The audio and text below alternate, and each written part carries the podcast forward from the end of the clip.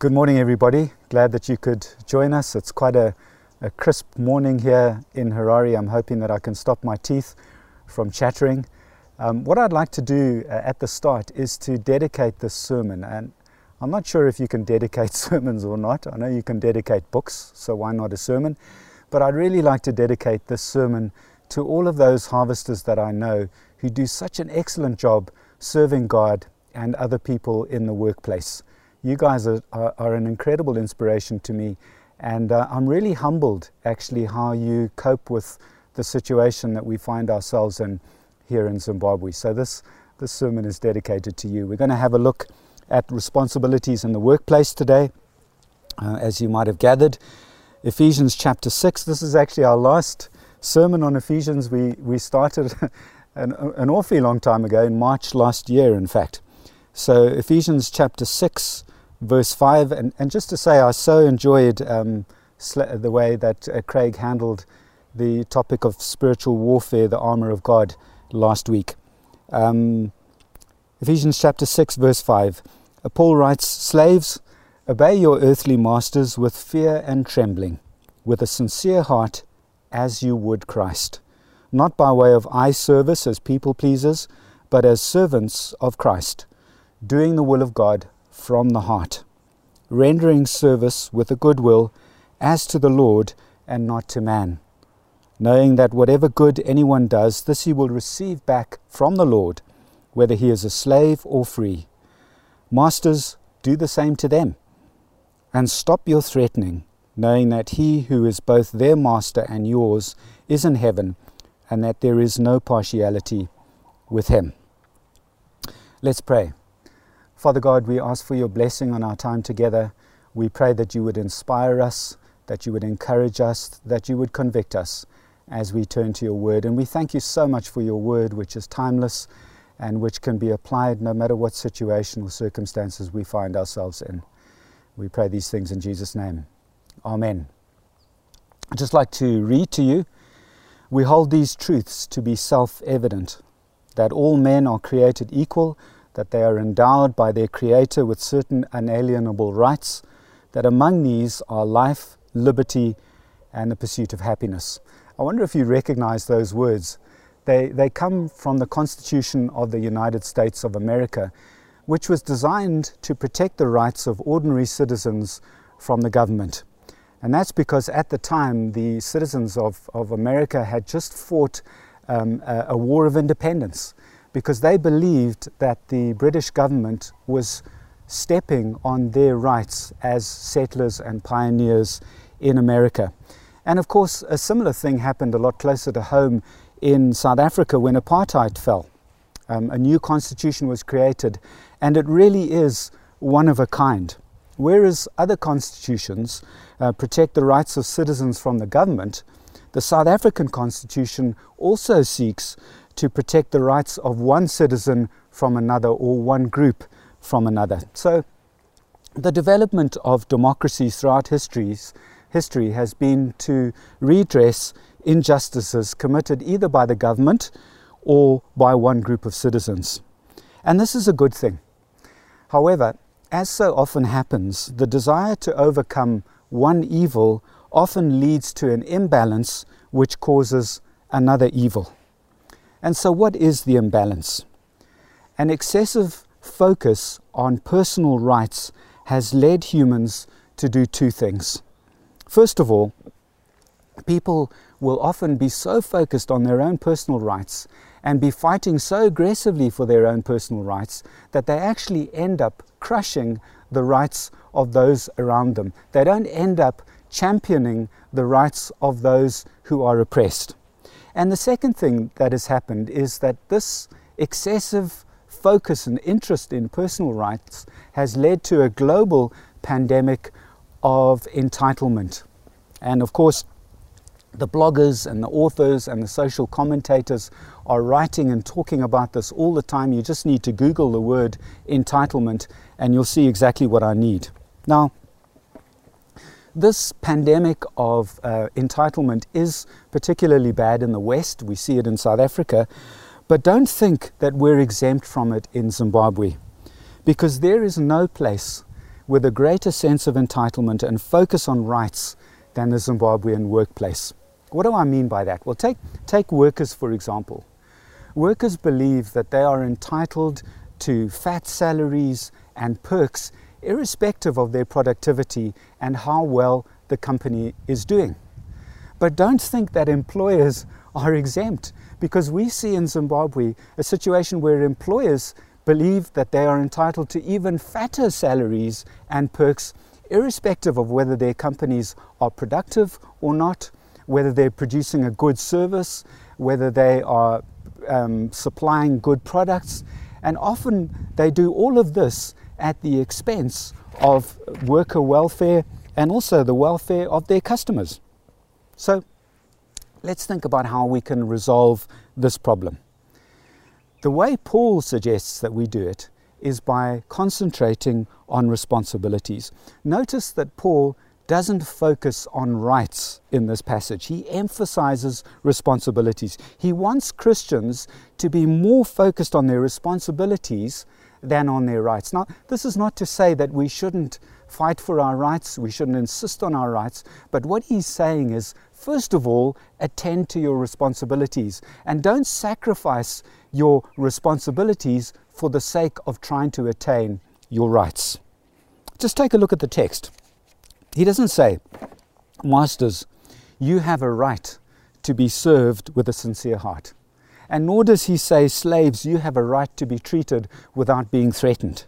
Instead, he says, Slaves, your responsibility is to serve as if you're serving Christ. And he says, Masters, your responsibility is to return good for good and not to threaten. As a matter of fact, uh, a matter of fact, Paul does this throughout the household codes that we've been studying over the last few weeks. He says, Wives, these are your responsibility. Husbands, these are yours. Children, parents, and so on and so forth. It's not that the different parties don't have rights. After all, these rights are actually implied in the responsibilities. It's just that he's approaching things from a different angle. And it's much healthier for us as Christ followers to focus on responsibilities rather than on rights. And it's the same for human beings as well. But I wonder why that would be. But just think about it for a moment. Our biggest problem as human beings is selfishness, it's self centeredness. So, in no time at all, we become more focused on our rights than on our responsibilities, and we start to neglect our responsibilities. We're seldom in danger of doing the opposite, where we're so focused on our responsibilities that we're not worried about our rights. But you know what? If you are rights focused, you will inevitably believe that you are owed something. And you'll feel that maybe you're experiencing some sort of an injustice. And when that happens, you will start to compromise your responsibilities so as to balance the injustice. And so you'll start to neglect your responsibility. Oh, no, well, this, this guy's not paying me what I have a right to be paid. And often we don't have a clear perception of what that should be. But because he's not paying me, he's not fulfilling my rights, therefore I'm not going to work as hard, or I'm going to steal from the company, or whatever it might be. And this is just not the way for Christians. Christians, we need to look to our rights, uh, I beg your pardon, look to our responsibilities, and then fight for our rights. We mustn't fight for our rights whilst compromising the responsibilities. Christians, after all, are Christ followers. Did Christ, for example, insist on his right to a fair trial at the expense of his responsibility to obey God and to love us? Thank heaven he didn't. He went ahead and he died on the cross. And today we're going to unpack the responsibilities in the workplace. So we're going to have a look at your responsibility as somebody who works, and remember, employers work as well. And then your responsibility as an employer specific to that, and in each case, the motivation that Paul gives, because that's very important as well. So let's begin. Number one, your responsibility as a worker. Here's the proposition serve with respect and sincerity as if you're serving the Lord. Serve with respect and sincerity as to the Lord. And I get that from verses 5 and 6. Let's just read it again. Bondservants, obey your earthly masters with fear and trembling, with a sincere heart, as you would Christ, not by way of eye service as people pleasers, but as bondservants of Christ. In other words, he sees us as being ultimately serving servants of God, doing the will of God from the heart. But just notice something. I've tried to contextualize Paul's command by saying serve rather than obey. And let me just explain why. It's because in Paul's day, the workplace was extremely autocratic. The master gave the orders, and the slave obeyed on pain of punishment or even in pain of death. But today, the workplace is not the same. Um, I, I suppose, unless you're in the military. For most of us, although we're under authority or accountable to others, we're not given direct orders daily. Although we work under or are accountable to others, maybe it's a boss or shareholders or a board of directors, we still have a lot of say in what we're going to do and how we're going to do it and when we're going to do it. So, to be more relevant to today's workplace, I think we should frame this responsibility more in terms of service than obedience. We should see our work as service to others and above all to God. And this idea of work as service, it's sort of a broader concept than work as obedience, although it certainly does apply, imply obedience. But what does work as service to Christ actually look like? Serve with respect as to the Lord. Work as service is characterized by fear and trembling. Now, that's a, a, a difficult thing. Fear and trembling primarily for Christ, because we are His servants. Now, why would that be? Why would there be a certain amount of fear and trembling, in inverted commas, associated with this? Well, it's easier to be a people pleaser because people don't see everything but Christ does. You are performing literally for an audience of one. Your boss might not see, but Christ does. And that's why there needs to be a certain amount of sobriety, of, of, um, of fear and trembling, as Paul puts it here. You might think that your skiving isn't noticed by the boss, but God sees it, and He is the real boss. But what does it actually mean to, to serve with fear and trembling? And that's difficult to answer because those English words, fear and trembling, don't really do justice to the original meaning of the Greek. So, what does it mean? It's the fear or reverence that we have that comes from knowing that Christ is both a loving Savior and a coming Judge. So, let's take the first one that sense that comes from knowing that Jesus is a loving Savior. We obey in order to show God that we love Him because He first loved us and He sent His Son to die for us, even while we were still rebels. That generates a certain sense about our work, a certain gravity to our work. Wow, if I do this as to Christ, then in some ways I'm just saying to God, I really love you because you first loved me. Christ was a coming, was a savior. But he's also a coming judge. We, we obey because Jesus will judge us not um, on, on the quality of our work and on the quality of our obedience. And Jesus sees all, not only what we do or don't do, but also he sees the motives of the heart, which is quite sobering, isn't it? That brings us to our, our responsibility to serve with sincerity. Serve with respect, serve with sincerity as to the Lord. Verse 5 Bondservants, obey your earthly masters with fear and trembling, with a sincere heart. Now, what is sincerity? Well, it can be deci- d- defined as if, if I'm being sincere, then I'm free from pretense or deceit, proceeding from genuine feelings. Now, I don't think that that's quite enough because the Hebrews considered the heart not only to be the center of the feelings, but also the very center of the, of the person from which proceeds things like thoughts and motives. So we should actually change that definition to read free from pretense or deceit, proceeding from genuine feelings, and then add genuine thoughts and motives as well. So if we are being sincere, we are free from pretense or deceit, proceeding from genuine feelings, thoughts, and motives. So it's not just about feelings, it's also about thinking and motives. In other words, there mustn't be any hidden grumpiness or bad attitude or selfish agendas in your work. No ulterior motives. Don't scheme or manipulate. You might be able to fool man, but you can't fool God. Let me tell you something else for free. If you are working to prove that you are a person of value or to, to earn love from God, then you are serving yourself rather than God. You're serving yourself rather than others. On the surface, it might seem like you're serving God admirably, might seem like you're serving other people through your work admirably. But ultimately, there is a mercenary motive because you're doing it to try and prove that you're a person of value or to try and um, earn love from God and other people.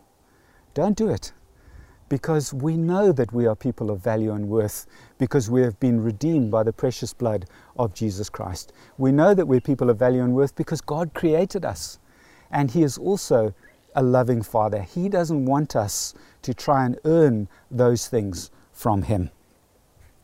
But there's more to sincerity. Just look at verses 6 and 7.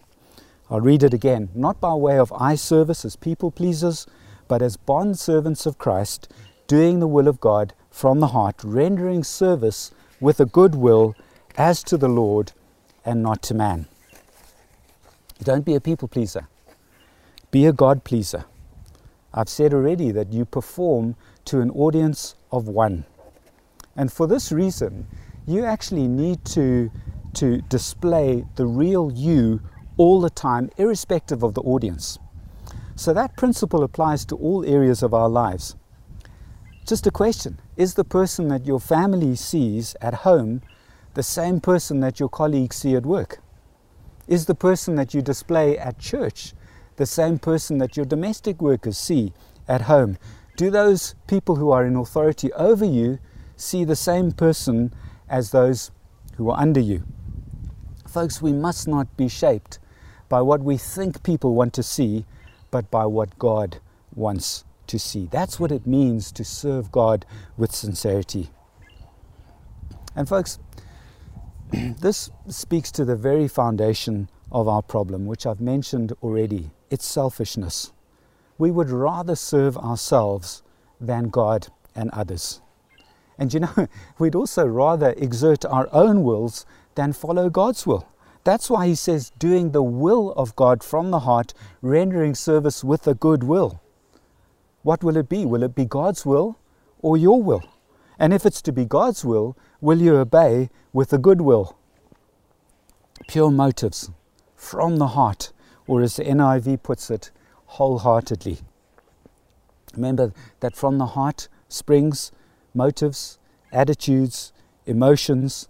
So, if we're going to serve God with a willing heart, wholeheartedly, it means that we're going to do it joyfully. It means we're going to do it with the right attitudes and with the right motives. So, there we have it. But what is the motivation for this? Why would, um, what, what argument would Paul use to support these commands or these responsibilities? Verse 8 Knowing that whatever good anyone does, this he will receive back from the Lord, whether he is a bond servant or free.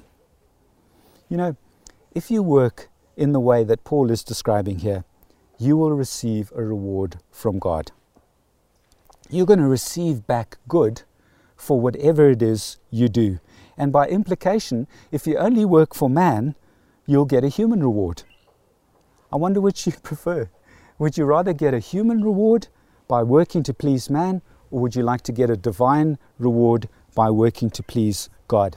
It's up to you. And you know, Paul's teaching here must have revolutionized the way that slaves viewed their lot in life. Their life and their work was no longer meaningless. By obeying and serving their earthly masters as though they were serving Christ in the way that was described here, he was going to reward them accordingly. He was going to re- return good to them. And this truth also reminds us that both the master and the slave, both the employer and the employee, have equal value and access to God's reward. It doesn't matter who you are, it doesn't matter what you do. The man who cleans the toilet seat can earn an equal reward to the one who sits on the board of directors. And this should encourage you when it seems like your work is going unrecognized or unappreciated. You are performing for an audience of one, and he notices. Not only that, but he's going to reward you. No matter how mundane or lowly your work seems to you, no matter how difficult it is at the moment, how taxing it is, it is important to God. And let's face it, not a single person in Harvest um, has work as lowly and as meaningless as a slave. And yet, even a slave working as a slave in this way meant that they would receive a reward from God. So, your responsibility as a worker is to serve with respect and sincerity as to the Lord. Why? Because God will reward you. Let's turn now to the responsibility of the employer. Number two, the responsibility of an employer is to return good for good and do not abuse because God is impartial. We get this from verse 9 Masters, do the same to them. Do the same to them. In other words, if God returns good for good, then you must do the same to your employees. Then stop your threatening, knowing that He who is both their master and yours is in heaven, and that there is no partiality with Him. So Paul says to the masters, Do the same to them. If God rewards His servants with good when they do good, then a human master should do the same. I wonder if you're doing this. If you are an authority over others, you have a responsibility to reward them for good work. And remember that you should reward with a clear conscience before God. If you are miserly, God will see. And this is a real challenge for us. I mean, I think often in, in terms of my domestic workers, for example, they have done and rendered so much good to us as a family over the years. Am I returning good for good? Do I have a clear conscience before God? Am I happy with the standard um, of their living quarters, for example? So, your first responsibility as an employer is to return good for good. But there's another one do not abuse. Can you see what Paul prohibits here? He prohibits threatening. Why would Paul ban threats? And, and how does this apply to us today? Well, in Paul's time, Masters had authority to brand or to flog or even to kill, and this is under the law, their slaves. So masters would hold this fact over slaves in order to motivate them. Because I've got the power to flog you, you better do a good job. But Paul, Paul was against this. Not only was Paul against the torture and the murder of slaves, but he also didn't even want a hint of it amongst Christians. Don't even threaten that kind of punishment let alone actually carry it out, he says. But you know, both the threat and the physical, physical cruelty were abuses of authority. And that's something that, that is still with us today. We still have the abuse of position and authority today. Authority or position or wealth can give us the power to treat other people badly. You know, bosses and factory workers can be irritating. But the way you treat your boss when he irritates you is probably vastly different to the way that you treat a floor sweeper in your factory. So when someone is under my authority and power, I can actually treat them badly without fear of retaliation. But you know, it's exactly that abuse of power and authority that Paul is banning here. So your responsibility as an employer is to return good for good and don't abuse your position, don't abuse your authority. But there's a good reason for this. God is impartial. And if this doesn't fill you with a sense of awe and, like we talked earlier, of fear and trembling, I don't know what will. Masters, do the same to them. Stop your threatening. Now, here comes the motivation knowing that he who is both their master and yours is in heaven, and that there is no partiality with him. We've already seen that slaves and masters have equal opportunities to be rewarded. But here we learn two more things. First of all, that those in authority over others are themselves under God's authority. it doesn't matter how much authority you have in this world, you are still under God's authority. And both the slave and the master are to serve and obey the same master in heaven. So if you have authority over others, you are actually in a similar position to those under you because God is your master. And though you give orders, you're also under orders from God. And then, secondly, God is impartial.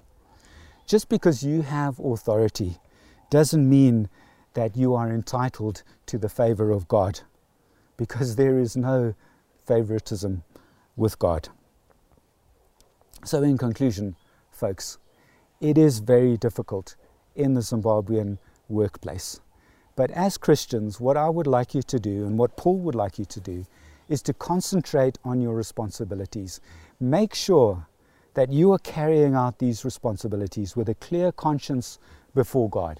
That doesn't mean that you can't fight for your, fight for your rights, but don't fight for your rights at the expense of carrying out your responsibilities. Don't think that because you haven't had your rights fulfilled, that you can sacrifice your responsibilities and not work as hard as you should or not pay as you should. Don't do that. And never also forget that God's heart is for those who are oppressed. God's heart is for those who are powerless. God's heart is for those who are poor. And so, whilst pursuing your own rights, making sure that you fill your own responsibilities, don't forget about the rights of others, again, about the rights of those who don't have a voice. So, your responsibility as a person who works, serve God with respect and sincerity as to the Lord, serve others with respect and sincerity as to the Lord, because God is going to reward you. And then your responsibility as an employer, return good for good. And don't abuse your position because God is impartial. You're not entitled to special treatment just because you happen to be richer or more powerful or have more authority than other people. Shall we pray? Father God, we are so inspired by Christ's example of how he let go so many of his rights in order to love us, in order to serve us. And we want to be people who are the same. Help us not to be entitled people, because we're entitled to nothing.